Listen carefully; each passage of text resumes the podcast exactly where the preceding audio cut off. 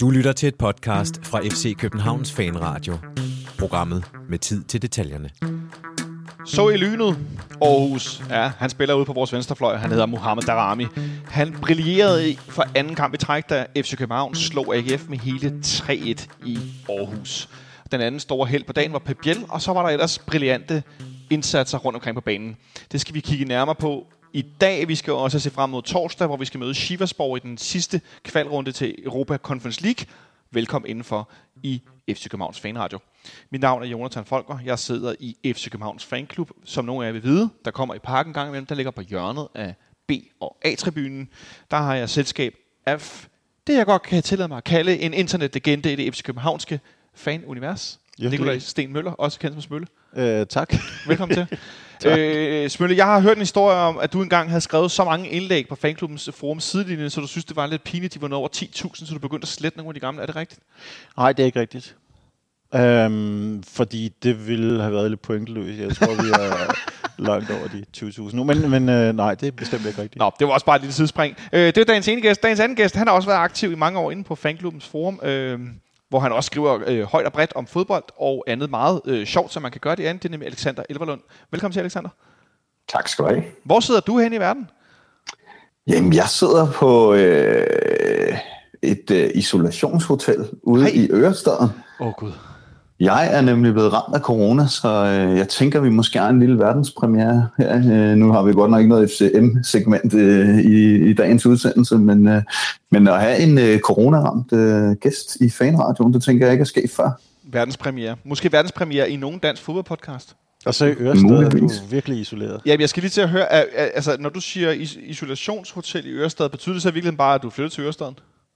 Nej, Nej. det betyder, at jeg stadig bor dejligt og trygt på Vesterbro, men øh, jeg er blevet øh, skudt herud, så min familie ikke bliver smittet. Okay. Øh, og jeg kan sige, at de har sådan en øh, plakat hængende her, hvor der står good location, og så kigger man ud over sådan en vindblæst parkeringsplads. Og så, øh, så tænker man, det kunne være, at de skulle hyre øh, en mand som Smølle, eller en anden, øh, der kunne skrive et lidt mere catchy øh, phrase til dem. Good, good location if you're blind. Øhm, nå, men øh, i hvert fald så har vi nok at skulle se til i dag, og jeg synes egentlig bare, at vi skal gå direkte øh, videre til, til, ja, til dagens indhold, fordi der er masser, at vi skal tale om. PC her. I uh, lytter til FC Københavns uh, fanradio. Stay tuned. Og grunden til, at jeg trykkede på den lille breaker, det er jo fordi, at vi skal til dagens første historie, som kommer fra, ja, jeg vil sige gode venner, af, i hvert fald den ene af dem, gode venner af FC Københavns Fanradio. Den kommer fra BT Sporten. Michel Vigelsø Davidsen og Fassam Apoloseni i fællesskab skriver, BT er far, FCK henter sydafrikansk offensivspiller.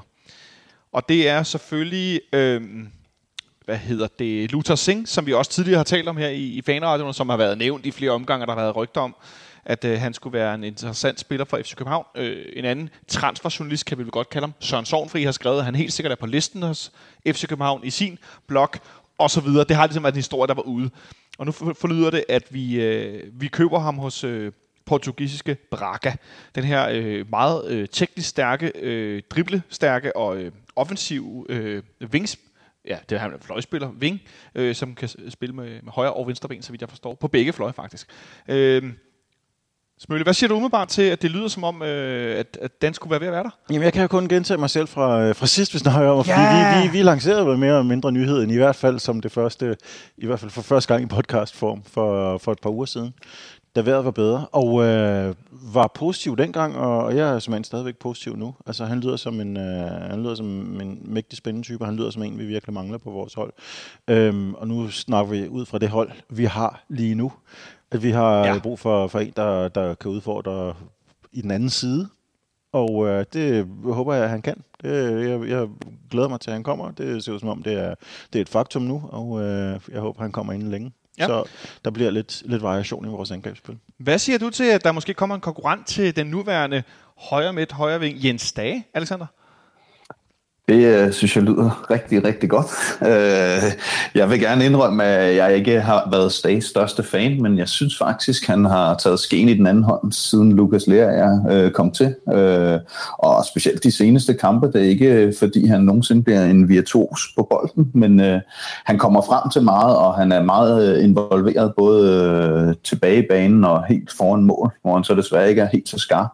Øh, men, men øh, han er ikke kantspiller og skal heller ikke være det i København efter min smag. Så derfor så øh, bifalder jeg det, øh, hvis vi henter en, og gerne en til, fordi vi kan sagtens bruge tre gode og hurtige kantspillere, og så er der jo lige en øh, brandvarm herre i forvejen, som måske ryger. Så, øh, så jeg håber, at Sink det er det første skud på stammen. Ja, altså jeg mener, vi kunne godt sidde her og snakke frem og tilbage, men lad os se, hvad der sker. Det lyder som om, det er noget, der godt kunne være inden for jeg, jeg aner det ikke, men jeg får lyst til at sige 24 timer. Øh, det er sådan noget, øh, måske senere i aften, når vi er optaget. Det kan være i morgen formiddag, i morgen eftermiddag. Øh, et eller andet. Det kan også være, der går på dage. Men det, sådan, sådan tænker jeg det i hvert fald, når BT skriver sådan.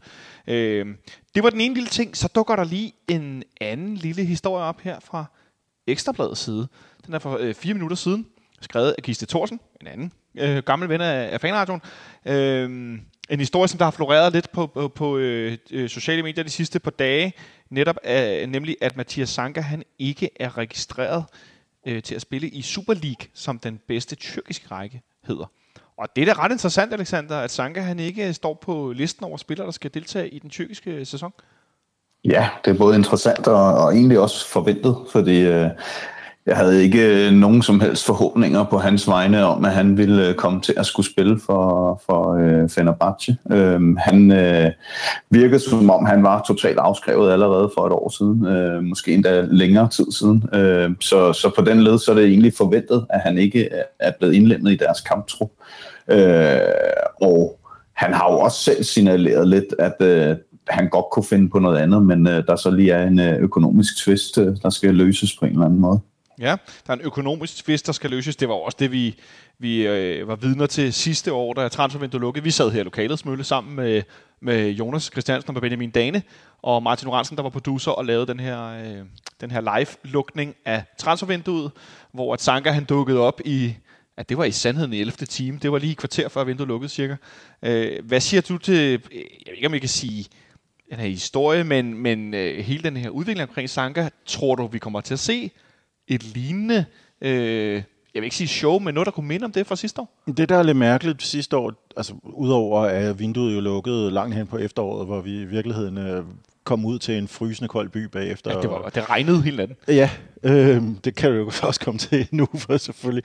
Men øh, det, det var, at, øh, at det skulle tage så lang tid. Øh, men vi lagde jo også mærke til i løbet af aftenen, at han netop ikke var blevet registreret. Nu er der åbenbart allerede øh, kommet en, en officiel melding om, at, at øh, han heller ikke er en del af planerne for næste sæson. Og så kan man jo, hvis, hvis det virkelig, hvis det eneste, det handler om, som det har været lidt fremme, hvis det eneste, det handler om, det er, om vi har, øh, om vi kan komme til en aftale med, med Fenerbahce, så sætter de sig jo ikke i en stærkere forhandlingsposition, vil jeg sige, at øh, han kommer i hvert fald ikke til at fortsætte hos os, og Nej. han har et år tilbage Nej. af sin kontrakt. Så øh, det kunne meget nemt vil jeg sige, tyde på, at der ikke er brug for at trække det så lang tid, øh, at man godt kan få det her afsluttet forholdsvis hurtigt og få, få manden tilbage til København, og hjemme. Helt kort, Alexander, inden vi går videre til den tredje øh, transferdel. Et midterforsvar med Valdemar Lund, som helt tydeligt er reserve. Han har ikke rigtig hverken fået sådan nogle sidste 3-4 minutters øh, øh, indhop. Øh, Majos som den sådan mere kampreserve, og så Kutulava, Bøjlesen og Sanka. Hvad vil du sige til sådan en midterforsvar-konstellation frem mod en sæson, hvor vi forhåbentlig både skal spille pokalfodbold, Superliga og Conference League? Det tror jeg vil være helt aldeles fremragende. Øh, Bøjlesen har jo virkelig været god inde centralt, men øh, vi kender jo også lidt til hans øh, mere skrøbelige fysik. Øh, Majers er måske efterhånden mere ved at bare være sådan en lidt en hyggeonkel, der bliver smidt ind en gang imellem. Og så valgte Lund, der er helt uprøvet. Så der er sådan tre ikke usikre kort, men altså tre, som jeg måske ikke vil sige, om de er stensikre på at spille 50 kampe per sæson. Øh, og derfor synes jeg egentlig, det er fint at sige, men øh, vi, øh, vi opgraderer på den position. Og så har vi primært øh, Rucholava, Sanka og øh, Bøjlesen øh, til de øh, to centrale pladser. Og så ved jeg jo så ikke, om man så kunne finde på, øh, Victor Christiansen skal jo også have nogle pauser en gang imellem, tænker jeg, som 18-årig. Smide øh, Bøjlesen ud på den bakke en gang imellem, og og altså på den måde rotere lidt. Ja, der er i hvert fald masser at, øh, at øh, spekulere i, og jeg tænker, at vi allerede i de næste, de kommende optagelser, vi laver her, øh, hurtigt får fundet ud af, om, altså der, jeg tror, der kommer udvikling i de her sager. Det er der ingen tvivl om. Og så er der den sidste historie, som vi selvfølgelig skal tale om, og det kommer også fra BT, og den kommer igen for Fassam Aboleseni, øh, netop at Klub Brygge skulle have forhøjet deres bud på Mohamed Darami. Øh, så det nu, øh, ifølge BT's kilder, øh, skulle være omkring 90 millioner kroner uden bonusser. Og når jeg nævner, at der står det, så er det fordi, at jeg ved, at jeg og også andre her i, i dagens øh, optagelse er, er noget trætte af de her, den her snak om transferpriser, og så er det det ene beløb, så det andet beløb, fordi man taler ind i, om hvis nu spilleren spiller Champions League, så kommer der en udbetaling, og hvis nu man spiller 50 kampe osv. Der er en salgspris, og så er der en eventuel max salgspris øh, efter og Den sy- det synes jeg er meget vigtigt at skille ad. Øh, for eksempel som da, Alexander, da FC Nordsjælland solgte Kamaldin øh, for det her kæmpe store beløb, som var 150 millioner, hvis jeg ikke tager meget fejl. Og det var ligesom det, der var beløbet. Det var ikke, hvis han så og så frem gør alt muligt. Nej, nej, det er det, det, det, det, det beløb, vi taler om, FC Nordsjælland har fået. Øh, og det er en ret stor forskel. Så hvis det står til øh, noget, som vi kan sådan, tage for gode varer her, 90 millioner for Mohamed Darami. Alexander Alvarez, du er sportsdirektør i FC København. Hvad siger du til det bud? Øh, umiddelbart siger jeg nej tak, men det kommer så også an på, hvordan bonuserne er, er strikket sammen. Øh, jeg kan jo på den ene side godt se de, de her folk, som siger, ah, men vi kan ikke sælge til Klub Brygge, signalet er dårligt øh, i at sige, at øh, så kommer de og en større klub end os, når de kan købe vores bedste spillere osv. osv. Øh, men omvendt som øh, sportsdirektør, så tænker jeg også, hvis man skal sælge, så sælger man til det højeste bud, som selvfølgelig stadig giver mening for spilleren, altså en klub, spilleren stadig gerne vil til. Og så er det sådan set ligegyldigt, hvad der står på, på den klub, tror jeg. Øh, så, så umiddelbart øh, vil jeg nok sige øh, nej tak til 90 millioner, men øh, det er ikke på grund af det er Brygge i hvert fald. Og så spørger jeg så din øh, bestyrelsesformand, eller lad os kalde direktør, han sidder herovre ved siden af, han hedder Nikolaj Sten Møller. Hvad siger direktøren til det her?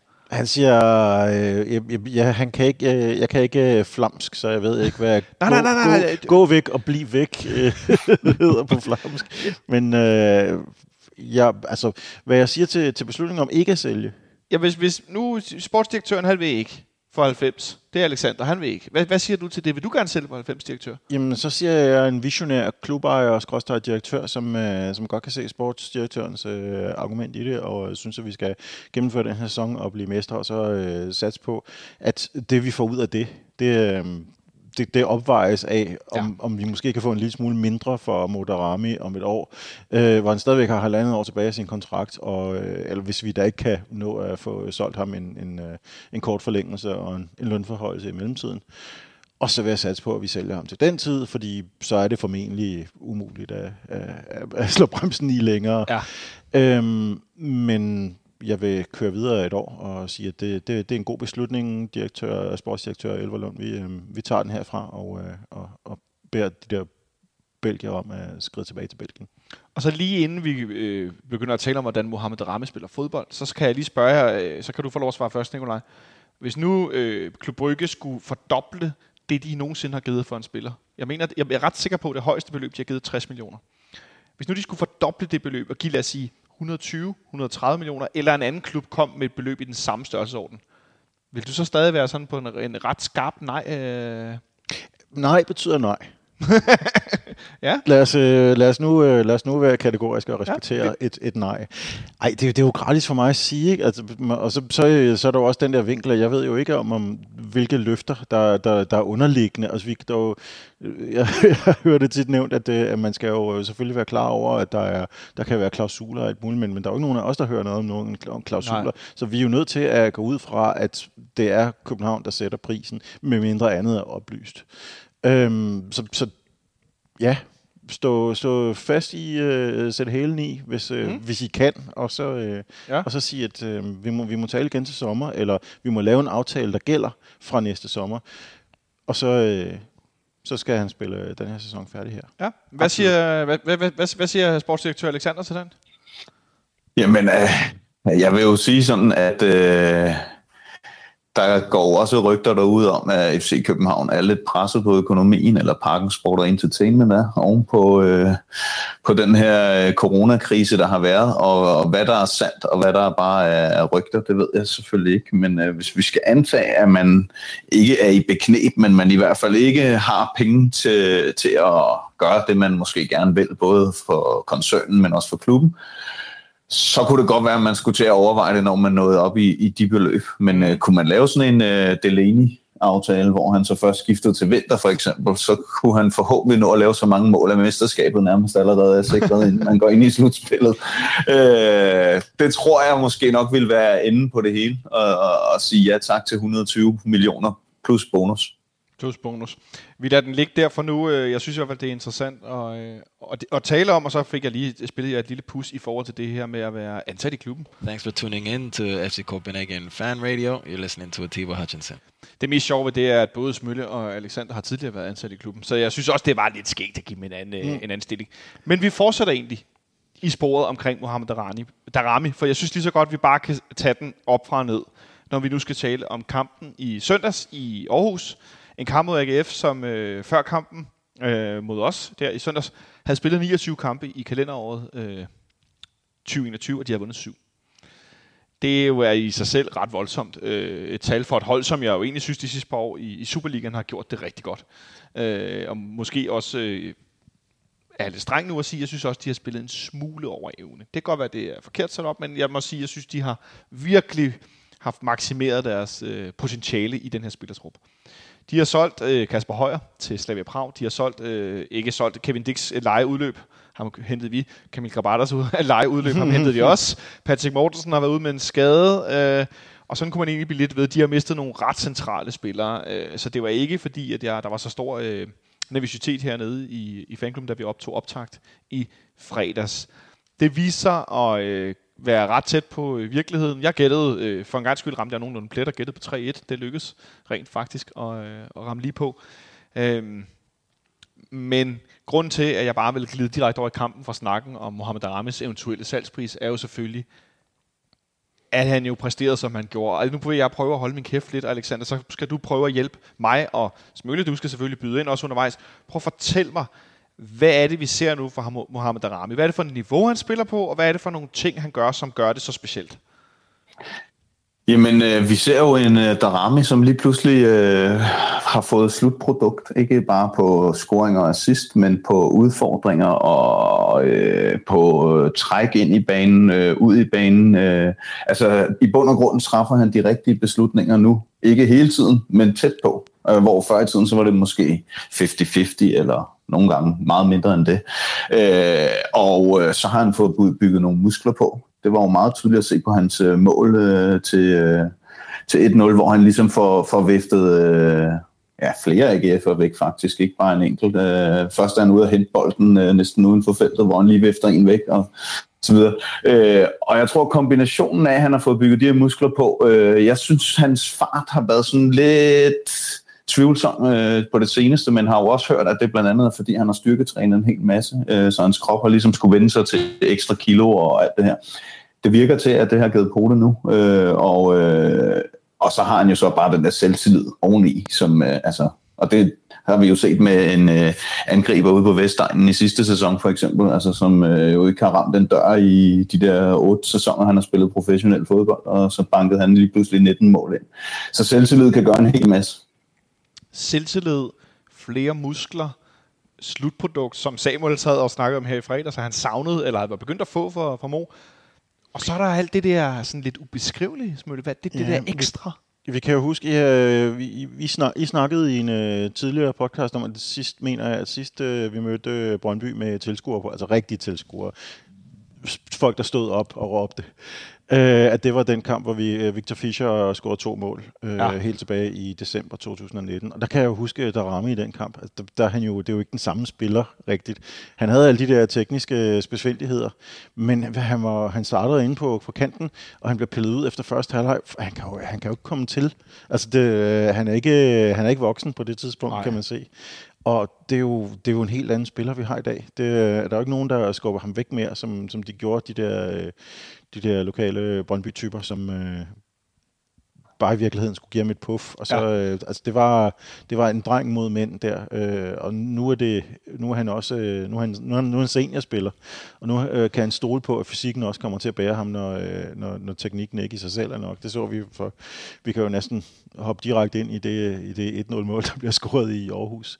Altså, øh, han de, de holder sig jo faktisk lidt på afstand af ham. Det er, det er lidt mærkeligt at se. Øh, de, han, han går ind og, øh, og, gør sig lidt stor i den nærkamp, hvor han vinder bolden, hvor, hvor AGF'eren står og ja. holder sig lidt tilbage. Lidt underligt for en AGF-spiller, når man er vant til, at de spiller så, øh, så, så aggressivt og fysisk, som de gør.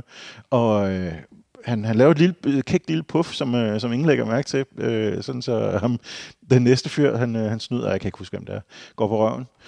Og så, øh, og så kommer Gud hjælp med et stort stykke ulv selv, øh, Nikolaj Poulsen, hen, og sådan lidt står tilbage og øh, afventer, hvad han vil gøre, og så i stedet for at sige, hjerner han bare til den og, og scorer flat ned i, ned i hjørnet, da, da, hans, øh, da hans opdækker står og venter på, at han tager træk ind i banen. Altså det, det, det, er, det er sådan en helt ny action man, eller ikke en helt ny, fordi det har bygget sig op og op og op. Men det er men det er, men det er, en, øh, men det er jo en, en, en action man-stil, som, som kun bliver bedre og bedre hele tiden. Specielt den der afslutning, Alexander, som Nikolaj fornævnt her, hvor han bare sådan, altså, sådan, jeg får lyst til at sige, sjasker den ned i, i det lange hjørne. Den, altså, den måde at afslutte på, den har jeg altså ikke set fra Darami før. Det, vil, det, det kom meget bag på mig. Det der med så resolut, resolut bare fyre den ind.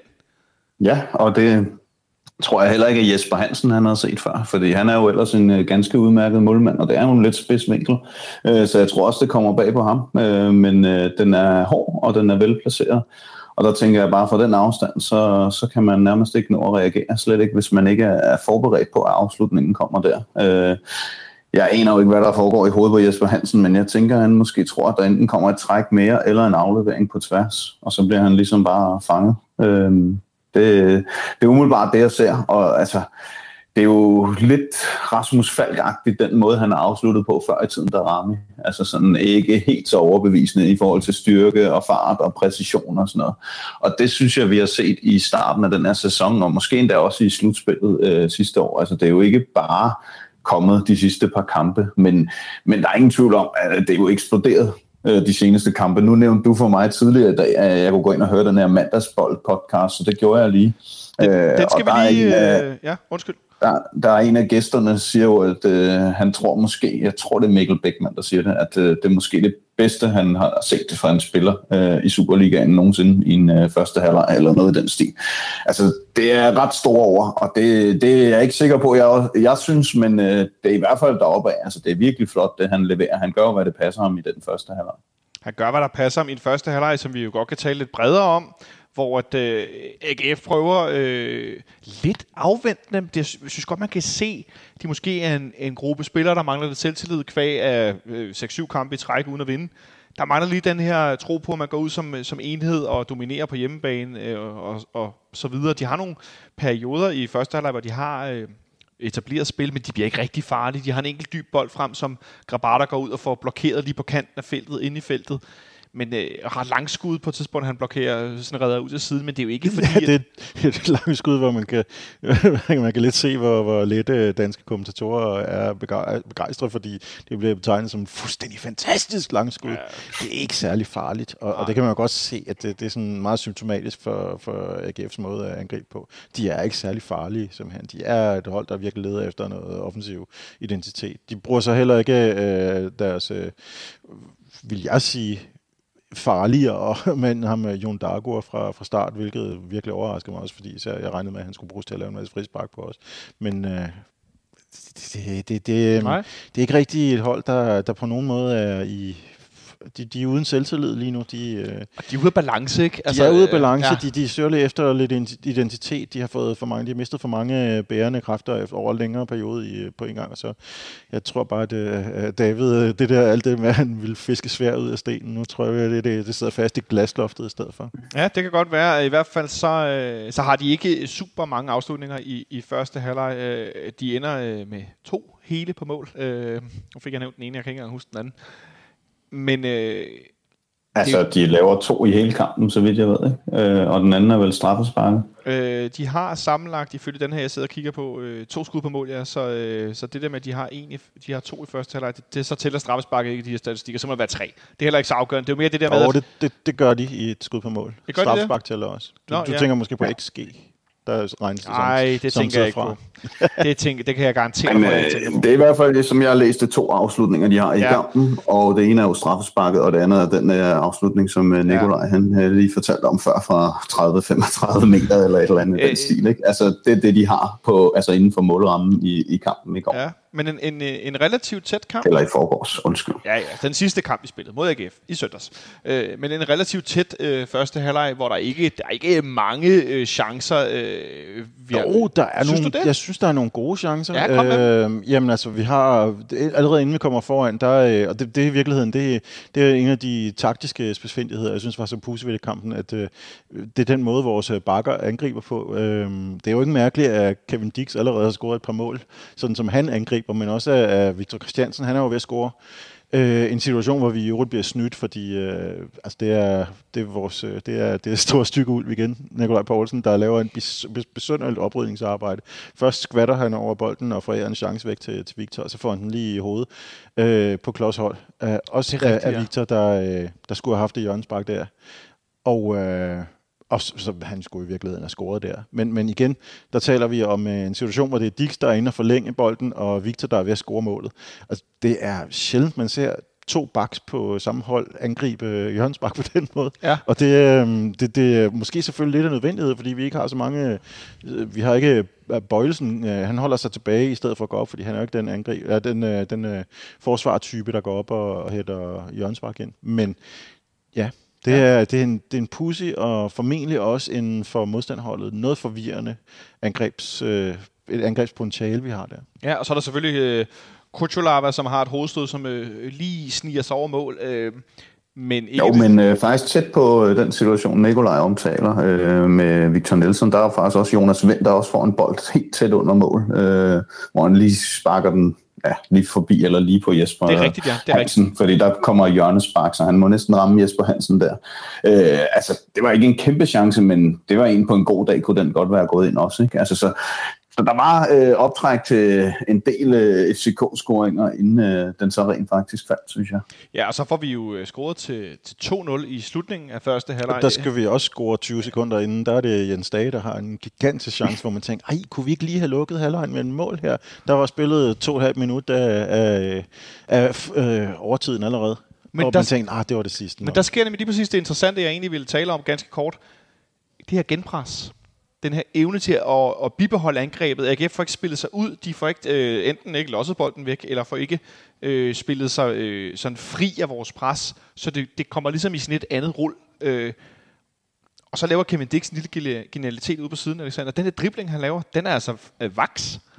Ja, det er den. Og øh, altså, jeg har jo ikke så meget at sige til hans tekniske niveau, for jeg må indrømme, at så mange AGF-kamp har jeg ikke set, så jeg har kun set ham i FC København, og der er det jo rigtig meget energi. Øh, men det der, det var i hvert fald teknisk rigtig, rigtig lækkert. Og øh, man må jo sige, med, med de mange mål og assist, han har lavet, ikke? hvad er det nu? Fire mål og tre assist i ni kampe, eller sådan noget, ikke? Øh, så, så er det selvfølgelig ikke tons det hele, så, så det, det ser rigtig, rigtig, rigtig lovende ud med ham, det må jeg sige. Ja, og så lægger han jo bolden tilbage til måske den spiller, jeg nogensinde har håbet mest på ville slå igennem i FC København, efter en debut med et rødt kort og øh, nedtur, og vi ryger ud af noget kval, og jeg ved, undskyld mig, fandme ikke hvad. Og han har spillet på forkerte positioner, og han har spillet sekser, hvor det begyndte at ligne lidt, og så blev Ståle fyret, og så var han ude på den her fløj igen, hvor han bare ikke føler sig særlig godt tilpas, og så har han spillet hængende, han har spillet falsk nier, og han har spillet lidt til den ene side og den anden side. Men nu, Smølle, nu er den ved at være der. Ja, det skal jeg da lige love for. Hvad er det, der sker med vores ven Pep Biel? Jamen, han er jo bare en rigtig god spiller, som vi... Øh, og her, vi går videre. Vi, men han er virkelig en fremragende. Jeg havde også troet, at han måske, øh, hvis han fik det gennembrud, at han skulle ligge lidt længere tilbage på banen og være med til at fordele spillet længere tilbage. Men, men det viser sig også, at han er jo fremragende som en egentlig playmaker, øh, skråstrej hængende angriber, skråstrej tiger, hvad man, hvad man også måtte kalde det. Øh, han, han er bare pissegod. Og øh,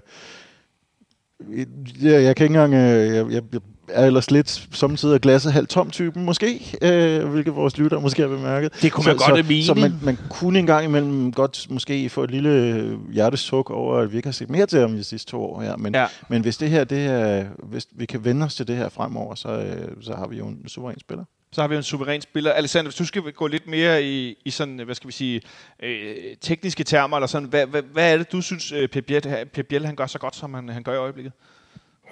Jamen, øh, han gør jo egentlig rigtig mange af de ting, som Jonas Vind også gjorde, da han var allerbedst på den øh, lidt hængende position. Altså, han binder spillet sammen, og øh, han øh, opererer rigtig meget i, nu lyder jeg rigtig klassisk øh, fodboldekspertagtigt, men Kom i med mellemrummet mellem øh, midtbanen og forsvaret øh, befinder han sig rigtig meget. Øh, og så, øh, så har han jo nogle øh, gode typer omkring sig, som han kan spille sammen med. Øh, primært Rasmus Falk, men, øh, men også bakkerne og øh, ja, Jonas Vind øh, osv. så. Øh, så, så han finder de farlige rum, og øh, som Nikolaj også siger, han er jo en fremragende fodboldspiller. Han har måske bare ikke rigtig kunne vise det så, så meget øh, på, på alle de andre positioner, han har spillet. Øh, nu virker det som om, man har fundet den position, der er bedst til ham, og så er spørgsmålet så bare, hvad man så stiller op med, med Jonas Vind, som måske også er allerbedst på den position. Øh, om øh, man vil lade ham være længere fremme, eller øh, hvad man nu vil finde ud af. Men, øh, men Pep har i hvert fald helt klart fundet øh, det sted, hvor han bør spille for FCK. Jamen, jeg vil jo så nærmest sige, at øh, Vind er ikke bedst på den øh, position, fordi, han, fordi Pep netop har nogle kvaliteter, som øh, Vind slet ikke har. Det, at øh, Pep overhovedet ikke er nogen øh, øh, luksusspiller. Han har 90 minutter i sig hver gang, han har øh, fuld energi, han løber voldsomt, han presser hæftigt. Øh, alle de ting er, er Vind jo ikke god til, og han skal bruges til nogle andre ting, Jonas Vind. Så derfor vil jeg jo sige, at øh, så længe vi har den trup, vi har lige nu, så øh, giver det sig selv, at Vind, selvom han ikke er perfekt til det, er nødt til at spille angreb, og, øh, og Pep Biel spille bag ved ham. Ja. Nå, vi bliver nødt til at rulle videre, dreng, fordi så kunne vi diskutere, vi kunne sort set godt diskutere Vind versus øh, Pep på den her hængende angriberrolle i en hel time, tror jeg. Øh, men øh, tiden går, klokken slår. Vi går til pause med en 200-føring i, i Aarhus. Det sker heller ikke så tit, skulle jeg så sige. Det er et sted, hvor vi har slået os lidt de sidste par år. Det kan godt være, vi har vundet nogle kamp, fået point, men det er et sted, der er svært at spille for os. Så det ser jo øh, som sådan øh, set rigtig godt ud. Men vi kommer ud til anden halvleg, det går lidt frem og tilbage. Der sker heller ikke det store, siger nu. Så kan der være en af der siger, at der var en chance her og der. Det er også fair nok. Men øh, ja, der er Nicolai Smølle sidder og signalerer tre. Det er Jamen, der var fint. tre chancer. Vi har, vi har tre store chancer. Vi har tre Øh, store chancer. Og den ene, det er igen Pep, der sætter det op, vil jeg så sige. Øh, Og det, det er grunden til, at jeg bliver ved med at kalde ham den, øh, den blonde Xavi, vi har. Han, øh, han lægger en gudaflevering til Darami, der så skvatter over sine egne fødder, da han er Det er ved at afslutte. Og så samtidig har Biel, Biel selv to øh, gode chancer, hvor han kom ind i feltet. Han skal faktisk score, Så- i hvert fald på den ene. I Ikke? virkeligheden skal kampen være voldsomt lukket på det Ja. ja. tidspunkt, hvor, øh, hvor ja, han skal i hvert fald score på den, hvor han er helt igennem. Øhm, men kampen bør være voldsomt lukket på det tidspunkt, hvor, øh, hvor det straffespark, du skal til at lægge op til, kommer. Hvor Bøjlesen han forsøger at være volleyballspiller. Og jeg ved ikke, hvad hans arm laver derude, men den er altså derude, Alexander. Og så får han lavet et straffespark, den kære Nikolaj Bøjlesen, som ellers har begyndt at spille noget bedre end det, vi så i starten af sæsonen, med det her åndsfærdige røde kort og i slutningen af sidste sæson, og jeg ved ikke hvad. De får et straffe, fint nok, Patrick Mortensen scorer, øh, det er, hvad det er. Og jeg, kunne, jeg, jeg, jeg blev sgu rasende hjemme i stuen. Det kan jeg så godt afsløre. Fordi jeg havde netop som, som smule den her, hvorfor, Pep, du skal lukke kampen og score nu for fanden på de her chancer. Og så er den potte ude, og Aarhus øh, græder i regnvejret, og vores øh, øh, ekstremt mange udbanefans nede i hjørnet på et udsolgt udbaneafsnit, så vidt jeg forstod. På to etager, øh, uden for tv's vinkel, på nærmere drejede kameraet. øh, de havde en fest, og de havde haft en endnu større fest, hvis den lige havde stået 3 eller 4-0. Men så går der kun et freaking minut, og så lykkes det alligevel. Kort Alexander, prøv lige at hjælpe mig med det her mål. Det er det opspil med vores øh, unge venstreside. Hvad siger du til det? Ja, men det er, det er helt vanvittigt. Altså, det er, det er langt over Superliga-niveau, og når man så kigger på øh, deres alder derovre, øh, det de får ud af det, så er det bare, ja, men altså, jeg ved ikke engang, hvad jeg skal sige. Det er, det er et af de bedre mål, jeg har set øh, i FC København de sidste par år. Det er det helt sikkert. Et af de bedre mål, set i et par år. Øh, er, den, øh, er det sat for højt op, øh, Smølle? Kan du være med på den? Jeg synes, vi har set nogle gode mål. Øh, at jeg kan ikke... Øh, Nej, nej, okay. Vi, vi, vi, vi scorer over 60-70 mål om året, så, så det, det, det, er svært, det er svært at sige, men det er et, øh, det er et fremragende mål. Ja. Øhm, og det er sjovt, at man kan se nogle af de samme, takt, nogle af de samme taktiske ting gå igen fra, da kampen mod Brøndby blev afgjort, hvor det så Jonas Vind, der afslutter i stedet for. Øhm, det er... Øh, det er også derfor, vi skal sælge Darami. Det er derfor, du, Elver, som sportsdirektør, skal sørge for, at han bliver solgt. det er fordi, det, det går simpelthen ikke. Må jeg ud fremhæve en ting, og det er, at fejringen var fantastisk. Det, det, jeg troede Ja. ikke, at de ville komme tilbage på banen igen, ærligt talt. Jeg troede bare, de ville blive derude og sige, okay, vi er færdige her. Der er stærke videoer med Victor Christiansen, der i hvert fald øh, cy- cykler i løb ud over løbbanen rundt om øh, og banen i Aarhus, og øh, både Pep og Mo og Seca og hvem der ellers er med derude bagefter, der er, der er fuld gas på, øh, på udadvendt glæde. Det skal der ikke have nogen tvivl om. Øh, det er stærkt at se, og jeg synes altså, Jeg synes, han er fed, Victor Christiansen. Vi taler om en 18-årig øh, gymnasisk skoledreng, som øh, er kommet bravende ind i Skandinaviens største fodboldklub i startopstillingen. Med, øh, altså jeg får lyst til at sige grydehår bumser, som sådan en anden øh, figur fra en øh, ungdomsfilm, så øh, spiller han bare fodbold på et sindssvagt højt niveau. Og hvis det ikke var netop for øh, Patrick Mortensens øh, hoved, så har han også scoret et mål den her kamp. Hvad er det, han har gang i, den unge mand? Jamen, jeg synes jo, at, øh, og det, det synes jeg godt, vi kan sige nu, øh, jeg synes, han kommer rigtig skidt i gang med den her sæson, ja. hvor det ikke rigtig lykkedes for ham. Og jeg vil sige, hvis det er hans formdyk, hvis det er hans nedtur, det der, som han håndterer på den måde, så er det jo vilde ting, vi kan vente fra ham, fordi det, han er jo på ingen måde gået ind som en eller anden øh, typisk teenager, der måske har mistet modet i et langt stykke tid. Han har, været, han har bare arbejdet videre stille og roligt, og så øh, den her kamp mod Brøndby er sådan den, hvor man tænker, okay, der er ikke, der er ikke rigtig noget at snakke om her mere. Altså nu, nu er han jo endnu bedre, end han var i sidste sæson. Han er nemlig endnu bedre, end han var i sidste sæson, øh, og laver det her, som vi øh, fik... Øh, vi har nærmest fået en, en bestilling fra Benjamin Dane, om at vi skulle tale, Alexander, om, øh, om de her indvendige overlap, som Victor Christiansen laver for Mohamed Darame, som står bredt i banen, modtager bolden enten i løb, så han kan komme frem med det samme, eller modtager den med ryggen mod sidelinjen, så den vinklet lidt bagud, så afleveringen kommer til hans højre fod. Og så kommer vi til Christiansen på indersiden. Det ser vi ved 3 målet, hvor han laver en rimelig fræk dribling udenom øh, Hausner, som jo er ved at være lidt af en øh, ulykkestalismand for, øh, for Aarhus. Og det, og det gør han gang på gang, det med at komme på indersiden. Hvad siger du til den øh, løsning? Er de ved, tror du snart, de har læst den rundt omkring i Superligaen?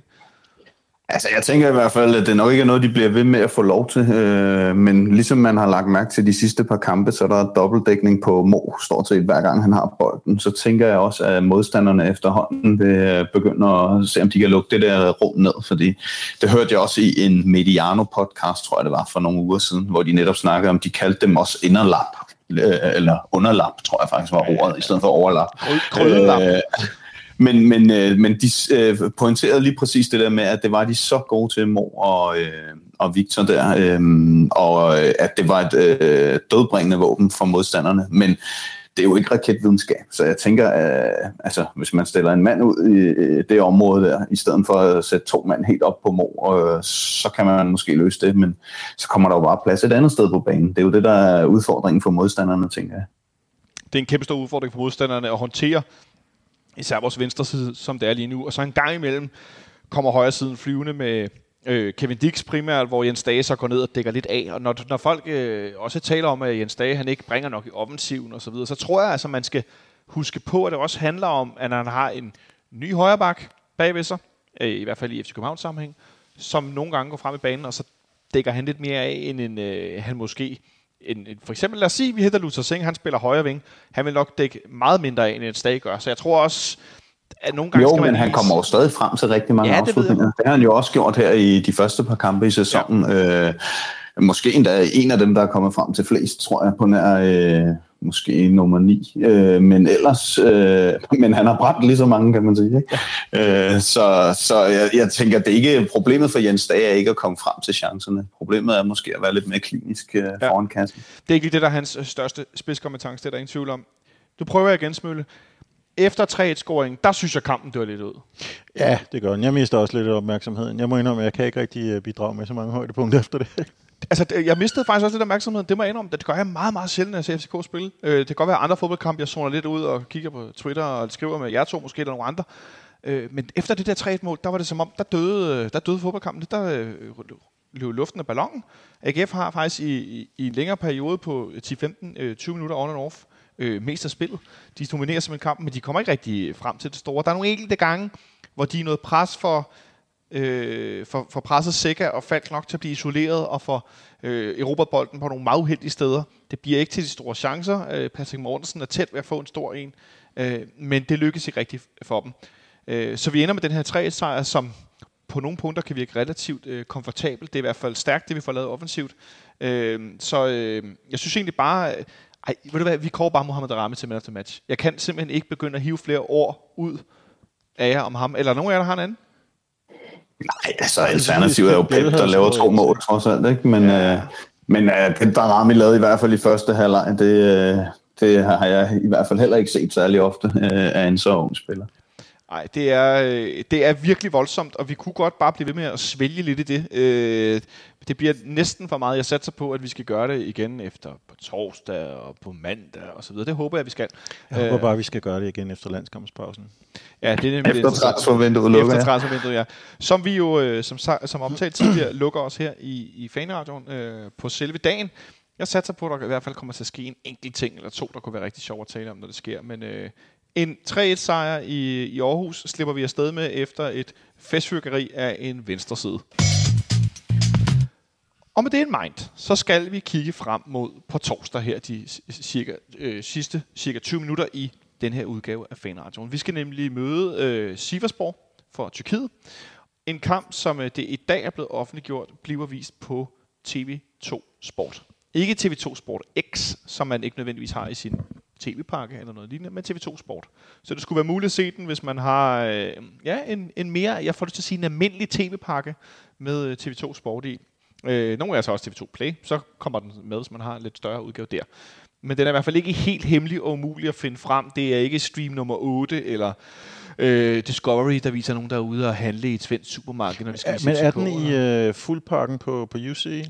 Det, altså det, nu har jeg ikke haft UC i godt stykke tid. Jeg er ret sikker på, at den ikke er nemlig... Jeg mener, at den er...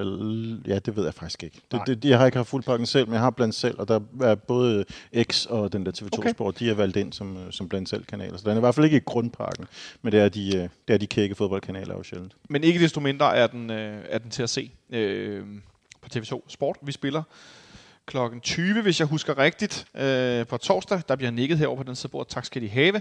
Øh, en kamp mod et, øh, et tyrkisk hold, som øh, har fået en noget svingende start på deres, øh, deres sæson i... Øh, i Tyrkiet. Alexander, har du øh, gjort dig klog på Siversborg, øh, eller øh, er det sådan, jeg skal kigge over på Nikolaj i stedet for? Øh, kan jeg næsten fornemme på dig? Altså, jeg har læst lidt op på det, men, øh, men jeg synes, de er svære at finde informationer om. Jeg synes jo nærmest, at Torkilds artikel på fck.dk er det mest informative, øh, jeg har kunne finde på Siversborg, øh, selvom jeg har prøvet at google også øh, engelsksprogede sider osv. Øh, det, man kan sige ganske kort, det er jo, at det er sådan lidt et sammenrend af nogle lokale tyrkiske spillere, som jeg aldrig har hørt om før, og så lidt nogle øh, afdankede lykkerider, hvilket også giver sig udtryk i, at troballerne er omkring 30 år eller noget af den stil. Øh, så det er sådan en, ikke en aldrende trup, men øh, en moden trup. Øhm, ja, det er sådan omkring det sportslige. Altså, vi kunne kalde det Aldi-udgaven af Istanbul Basaksehir. Jeg var lige ved at sige fattigmands øh, Bas- Basaksehir. Øh, hvem har vi af nogle, af nogle øh, navne, vi kender? Er der nogen sjov imellem? Ikke nuværende, men øh, der er i hvert fald to navne, som burde øh, ringe en øh, klokke hos øh, i hvert fald øh, os, der sidder her om bordet, og nok også dem, der lytter derude. Ja. Hvor Og øh, jeg ved ikke, om I, I kan komme på, hvem de to kunne være. Og er det... Og nu sidder jeg lige og kigger på deres trup her. Det er, det er dårlig radio, hvis vi ikke, øh, hvis vi ikke kan svare. Øhm, er det vores øh, spanske ven, Felix Jors? Eller Shorts? Nej, det er nogen, der er, de er stoppet, de er der ikke længere. Nå. Så er det jo svært Det- at vide. Det er, øh, ja, som jeg siger, dem, der er der nu, det er ikke rigtig nogen, der, hvor det ringer en klokke, men der er blandt andet en øh, god ven af København, der forlod dem i sommer. Du bliver nok nødt til at afsløre, hvem det er, for jeg har ingen anelse. Det er Claudemir uh, himself, Nå, der for simpelthen lige er skiftet fra Sivasspor uh, til en oprykker i Portugal, tror jeg, han er. Uh, han er nok uh, den sådan mest uh, genkendelige for uh, FC København lytter, uh, men så er der måske en, uh, der stoppede for uh, et par år tidligere, som de fleste i verden nok kender. Ham har vi øh, også mødt et par gange faktisk i nogle forskellige klubber med FC København. Det er Robinho. Ah, Han øh, simpelthen øh, året inden han øh, spillede mod FC København for Basaksehir, der spillede han for Sivasspor. Og så er jeg ikke sikker, men jeg synes, han også var i Manchester City, da FC er ja, København mødte dem. Øh, Så... så, Han, han skulle være, da han scorede et mål. ja, så, så hans vej har i hvert fald krydset øh, parken og København nogle gange, men øh, ikke lige i den her anledning. Han er også, nu du lige nævner ham, øh, Robinho, han var jo en yderst eksplosiv ung herre, øh, da han brød igennem for Santos, kom til Real Madrid. Manchester City tilbage til Santos, AC Milan i fem år, det var ikke så godt, skulle jeg til at sige. Tilbage til Santos på lån. Så var han lige et, øh, et, et smut i, i Kina hos Gongsu Evergrande. Hjem til, øh, hvad hedder det, Brasilien igen hos Atletico Mineiro.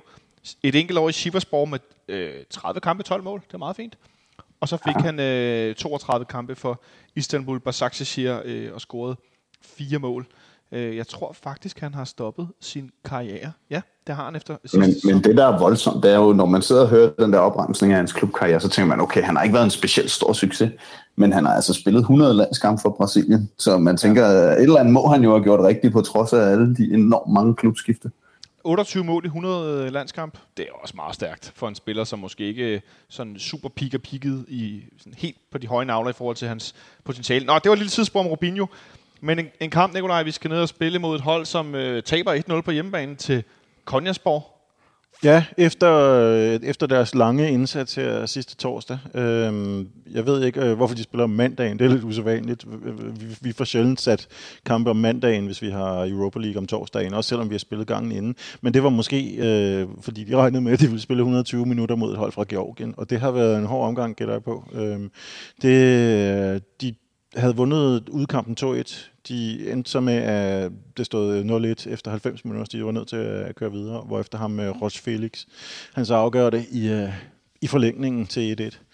Men det virker som om, de måske er noget slidt af den her øh, start her. De øh, onde tunger vil sige, at det har vi heller ikke selv været på det seneste, men de er i hvert fald ikke vant til at spille, at spille to kampe om ugen i, i, i længere perioder i Siversborg. Nej, det er de helt sikkert ikke. Det kan vi hurtigt blive enige om. Øh, men Alexander, i forhold til FC København, og vi spiller på søndag i, i parken mod Sønderøske, hvordan forventer du, at vi griber kampen an? Øh, vi har været vant til med sådan noget afgørende kvalifikation i FC København, og så går vi ned, og så står vi kompakt. Vi står stærkt 4-4-2 på udebane. Vi scorer måske et mål eller to, og så kan man klemme den hjem på med hjemmebane, hvor vi kommer noget mere frem og hårdt, som vi også så det i den, i den sidste runde mod øh, det her noget spøjse hold fra Bulgarien, hvor at vi selvfølgelig dominerer. Nu er der for det første ikke den samme, hvad skal man sige, trygge base i kontrol i kampene, og det helt andet perspektiv er den her øh, manglende udbanemål, som ikke længere tæller i europæisk sammenhæng. Hvordan tror du, vi kommer til at gribe kampen mand? Jeg tror, øh, vi griber den anden, ligesom vi griber alle andre kampe an. Altså, jeg tror, der er en øh, forskel fra øh, øh, Ståle og Jes, øh, og det er, at øh, Jes han vil gerne angribe hver gang. Øh, og han vil stille op øh, med helst de samme 11, hvis han kan slippe afsted med det. Øh, det så vi jo blandt andet i kampen inden Derby, hvor øh, han kom med hele artilleriet, øh, på trods af, at der var 800 grader varmt øh, ja. dernede, hvor der skulle spilles osv. Så, videre. så jeg tror, det vil ske præcis det samme. Og der tror jeg så, at vores fordel her er, at det faktisk ikke er så varmt øh, dernede, selvom man måske skulle tro det i Tyrkiet. Men det skulle åbenbart ligge ret højt over havoverfladen, 1300 meter eller noget af den stil. Så der er i gåsøjne kun 27-28 grader øh, midt på dagen, når det er varmest. Øh, så øh, hvis klokken er 20 dansk tid, så tænker jeg, at den er 21 dernede, eller noget af den stil. Jeg ved ikke, om der er en eller to timers tidsforskel dertil. Øh, men, men det betyder, at øh, det vil sandsynligvis være lige omkring 20 grader, så det er ideelt fodboldvejr. Og øh, jeg tænker, at han kommer med... Øh, måske nogle enkelte ændringer, fordi han har jo også set et hold, der vokser, altså også det reserverne, der er kommet ind, er blevet bedre og har, har præsteret. Øh, så han måske også har mere tillid til at sætte nogle andre ind, end de 11, han måske synes er de bedste lige nu og her. Men jeg tror, udtrykket vil blive det samme. Ja, udtrykket bliver det samme. Kunne det her være en kamp, man kunne forestille sig, at vi måske, måske stillede op med en mere defensiv vensterbak i form af Nikolaj Bøjlesen, end øh, den noget fremadstormende Victor Christiansen? Uh, jeg har svært ved lige at... Øh, ja, selvfølgelig har jeg svært ved det. det er derfor, jeg sidder her og taler Du er jo direktør, Nicolaj. Nej, øhm, jeg har svært ved at forudse... Nej, det ved jeg faktisk ikke. Jeg kan ikke forestille mig, at øh, han ville stole mere på midterforsvaret, som, som ikke bestod af Bøjelsen og Krusjolava. Så jeg tror, jeg tror, hvis der bliver skiftet ud i bakkæden, så er det måske snarere Ankersen, som, øh, som kommer ind i stedet for. Øhm, og så tror jeg da, at øh, jeg, jeg kunne sagtens forestille mig, at øh, om ikke øh, opstillingen, altså sådan person for person bliver, bliver super forskellig, så er det måske, øh, måske indstillingen bliver lidt mere henholdende, på samme måde som de til, til alles kedsomhed, men, øh, men øh, ganske fornuftigt fik, øh, fik styret en, en stille og rolig uafgjort hjem i, i Bulgarien mod et hold, der sikkert er på nogenlunde samme sportslige niveau, vil jeg gætte på. Jeg, jeg tror, at Siversborg er lidt bedre. Det må jeg sige. Ja, det, det, det tror jeg. Ja. Jeg ved egentlig, jeg har egentlig ikke så meget hat i. Jeg tænker bare, at der er lidt længere til at ende i Conference League-kvalifikationen i Tyrkiet, end der er i Bulgarien, hvor at holdene under Ludogorets, der er, der, der er godt nok en blandet landhandel imellem. Øh, men øh, ikke desto mindre, Alexander, så, så, øh, så skal vi vel kunne gå ud og, nu, nu vi skal spille i 38 grader varm efter klokken, efter klokken 18, vi skal vel kunne, kunne gå ud og ja, ride lidt videre på den her bølge, som vi har gang i. Ja, lige nøjagtigt. Og det er også derfor, jeg tror, altså, der kommer nok nogle udskiftninger, og det er et meget godt, godt bud med, med Peter Ankersen og måske en Lukas Lerager, øh, og måske endda også Kamil Vilcek, men altså, det bliver meget sådan en-til-en udskiftninger. Jeg tror ikke, det bliver sådan noget med, at så øh, starter øh, Bøving og Højlund og nogle af de der helt unge talenter inden, fordi øh, vi skal spare spillere eller et eller andet. Øh, det er en drønvigtig kamp, øh, også selvom der ikke er noget, der hedder udebanemål længere. Øh, så skal vi afsted med et godt resultat, og derfor så tænker jeg, at udtrykket det bliver øh, meget af det, vi har været vant til. Og jeg synes jo også, det var lidt henholdende i, i Bulgarien, men jeg vil samtidig også sige, at jeg synes, de så virkelig dårlige ud, de der Plovdiv, øh, i starten af kampen. Og så var det ligesom om, at FC København mistede momentum, eller øh, jeg ved ikke, hvad der skete, om det var varmen, eller hvad det var, men de så i hvert fald piv dårlige ud, og jeg tænkte øh, efter et kvarter, at den her, den kan stange inden 5-0. Øh, og det gjorde den jo så ikke. Øh, og, og, og derfor tænker jeg, at det, det er lidt den samme måde, man vil gribe det an på. Øh, det, det er min umiddelbare vurdering. Ja. Så Nicolaj, dine forhåbninger inden øh, i forhold til på torsdag, øh, hvis du skulle komme øh, sådan et, øh, et, lille, et lille bud på kampens øh, resultat? Jamen forhåbninger eller forventninger? Ja, jeg kan lade komme med begge dele. Jeg tror, at det er, jeg, jeg holder fast i, at de nok ikke er så meget stærkere end Plovdiv. Men, øh, og så derfor må jeg jo også holde fast i, at så, så, så har vi en uafgjort, et uafgjort resultat til med hjem til parken til næste uge. Så vi spiller? Vi spiller 1-1. Vi spiller 1-1, ja. Bliver det sådan en 1-1 øh, på kanten af sofaen, eller bliver det sådan helt stille og roligt? Jeg tror, det bliver Altså, måske på kanten af feltet, øh, på kanten af sofaen, mener jeg. På kanten af feltet, kanten af sofaen. Måske på kanten af sofaen, fordi der, bliver, der foregår nogle ting, hvor man tænker, der mister man den der kontrol. Og det var det, der var det frustrerende i, uh, i Plovdiv i, i flere øjeblikke, ja. at, at den ellers forholdsvis stabil kontrol, der var, den, uh, den, den røg lidt over bord. Det kunne jeg godt forestille mig skete. Det plejer jo at ske. Det, det, det så vi selv i Aarhus, øh, hvor der ellers var fred og ingen far. Så sker der et eller andet øh, ja bizart, som, øh, som, som ikke kan forklares på, på logisk vis. Øh, og det kommer også til at ske i, øh, i Sivas, det, det er jeg sikker på. Det, bliver, det skal nok blive lidt mærkeligt. Øh, men, det skal nok blive lidt mærkeligt. Men jeg tror ikke, at det bliver så mærkeligt, at det sætter, at det sætter et hederligt resultat øh, i fare. Det tror jeg på. Nej. Hvad siger du, Alexander? Jamen, jeg er lidt mere optimist. Jeg tænker, øh, uh, 2-1 er et meget godt bud, altså, eller 1-2. Uh, øh, FC København i hvert fald uh, tager sejren med hjem. Uh, og det tror jeg jo dels, fordi jeg er helt enig med Nikolaj i, uh, holdet skal nok miste momentum og initiativ på et tidspunkt. Det er ligesom om, at de er ikke der endnu, hvor de kan kontrollere en kamp i 90 minutter, som vi har set tidligere i europæiske kampagner. Øh, og de er slet ikke der, hvor de kan holde nullet. Øh, det er næsten uanset. Altså, mod AGF spillede man jo en rigtig, rigtig god øh, forsvarskamp. Altså, man afgav stort set ikke nogen, og alligevel scorede modstanderen. Øh, det er desværre blevet normen, øh, men jeg tror altså også, at, at vi er så godt kørende offensivt nu, så vi får prikket en mere end dem. Så to ikke. Ja, det var jo også mit bud, kan jeg godt afsløre, et, et to-resultat. Øh, og jeg tror også, det bliver øh, bedre end det, vi så i Plovdiv. Jeg tror alene de der 10, øh, 8-10 graders øh, varmeforskel, hvor det simpelthen ikke er så varmt i Tyrkiet, som det var i Bulgarien, det tror jeg kommer til at betyde en hel del. Fordi det var sgu en, øh, det var sgu en underlig fodboldkamp. Det er der ingen tvivl om. Øh, så jeg tror også, vi kommer til at... Øh, jeg ved ikke, om jeg vil sige dominere kampen, men vi kommer til at være bedre til at kontrollere kampen, selvom der også kommer nogle, nogle af de her ud på kanten af sofaen. Hvad fanden er det, I laver? Øh, øh udbrudssituationer. Øh, men jeg tænker også, at, øh, at det bliver et, et bedre 2-1, end det kan være nogle gange, hvor man egentlig lige så godt kunne have tabt. Øh, og så ender man med at vinde. Men øh, modstanderen er dårlig til at ramme målet. Så øh, jeg, jeg tror også, vi ender med et, et, et, et ret godt udgangspunkt før øh, returkampen i næste uge. En øh, returkamp i næste uge, vi lige skal vende her kort til sidst, hvor at FC København i dag har offentliggjort, at de har simpelthen på D-tribunen lavet et øh, udbaneafsnit til herboende tyrkiske Sivasspor-fans. Og det fungerer på den måde, at man kan komme herind, hvis man kan bevise, at man er herboende øh, borger. Altså man behøver ikke være dansk statsborger, hvis man har et øh, sygesikringsbevis. undskyld, undskyld mig. For eksempel, så man kan ligesom sige, ja, jeg bor her, jeg er ikke tilrejst. Øh, der er simpelthen plads til 2300, som der er over på, på D-tribunen, og den er fuld udbaneafsnit. Jeg ved ikke, hvor stor en fanbase Siversborg har i andre lande end, end i Tyrkiet, i sammenligning med Fenerbahce, Galatasaray, Besiktas, som jo er internationalt også er nogle temmelig store klubber.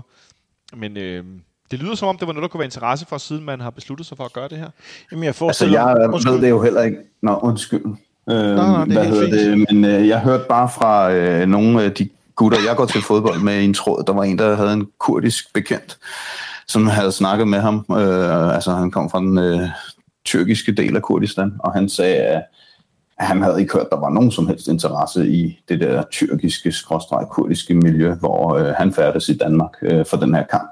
Så der skal jo nok være nogen, som bare synes, det er fedt, sådan, du ved, ligesom når folk tager til landskamp eller sådan noget, skal ind og se det. Ja. Men øh, der er ikke noget indtryk af, at det, det nærmer sig, øh, når vi ser Fenerbahce, Besiktas eller Galatasaray. Øh, det, det tror jeg ikke på, men jeg synes, det er helt fremragende, at man øh, end, eller laver det her afsnit, fordi øh, både af sikkerhedsmæssige årsager, så vi ikke lige pludselig har øh, folk rendende rundt på øh, FCK's fantribuner, men også bare som en gestus, når nu øh, UEFA tillader det. Altså jeg ville da synes, det var fremragende, hvis jeg selv boede i London eller et eller andet, og FCK skulle møde øh, Chelsea, at man så kunne få lov til at komme ind. Øh, ja. Hvorfor ikke? Det er en god tanke. Nikolaj? Plus, at så bliver det lidt mere livligt. Altså, det er selvfølgelig en fordel for os, hvis vi ikke har nogen verbal modstand overhovedet. Ja, ja. Men, øh, men øh, ja, det, det, det er sgu så længe siden sidst, at vi har haft andre end Brøndby på besøg, så øh, ja, det kunne da være ganske underholdende. Jeg, jeg gætter på, at nu har UEFA jo øh, ret øh, kategorisk meldt ud, at der ikke må komme udefans, altså fra udlandet, Ja. til øh, europæiske kampe her i kvalen. Og det skulle ikke undre mig overhovedet, hvis øh, det blev fortsat til hele efteråret. Så det kan jo være det, den eneste sådan, europæiske kamp, der faktisk lugter en lille bit smule af Europa, med, øh, med måske lidt atmosfære ned bagfra, hvis der rent faktisk dukker nogen op på dagen. Det Ja. ved vi ikke endnu. Men i hvert fald øh, øh, kado for et, øh, et, et fint initiativ, synes jeg også. At man i hvert fald øh, laver den mulighed, hvis der var nogen, der skulle have interesse, og som I begge to er enige, inde, lidt inde på, så er det jo simpelthen bare nogle gange sjovt at kunne komme ind og se en fodboldkamp, om man så holder med Sivasspor eller ej, med, så er man fra Tyrkiet, og så, altså, så er der mulighed. Så øh, det, øh, det er der i hvert fald stor ros for herfra. Jeg tror, det var, øh, var det ordene fra i dag. Ja, der bliver nikket rundt om bordet. Der er ikke, øh, vi har ikke noget, vi skal brokke os over den her udgave. Jeg øh, tror det eller hvad.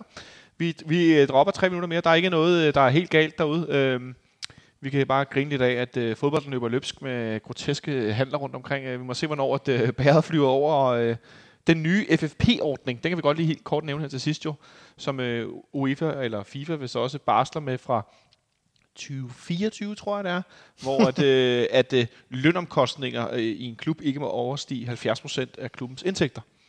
Og det er jo sådan set meget smart. Øh, efter Barcelona fik fortalt i går foregårs, at deres lønninger står for 103% af klubbens indtægter.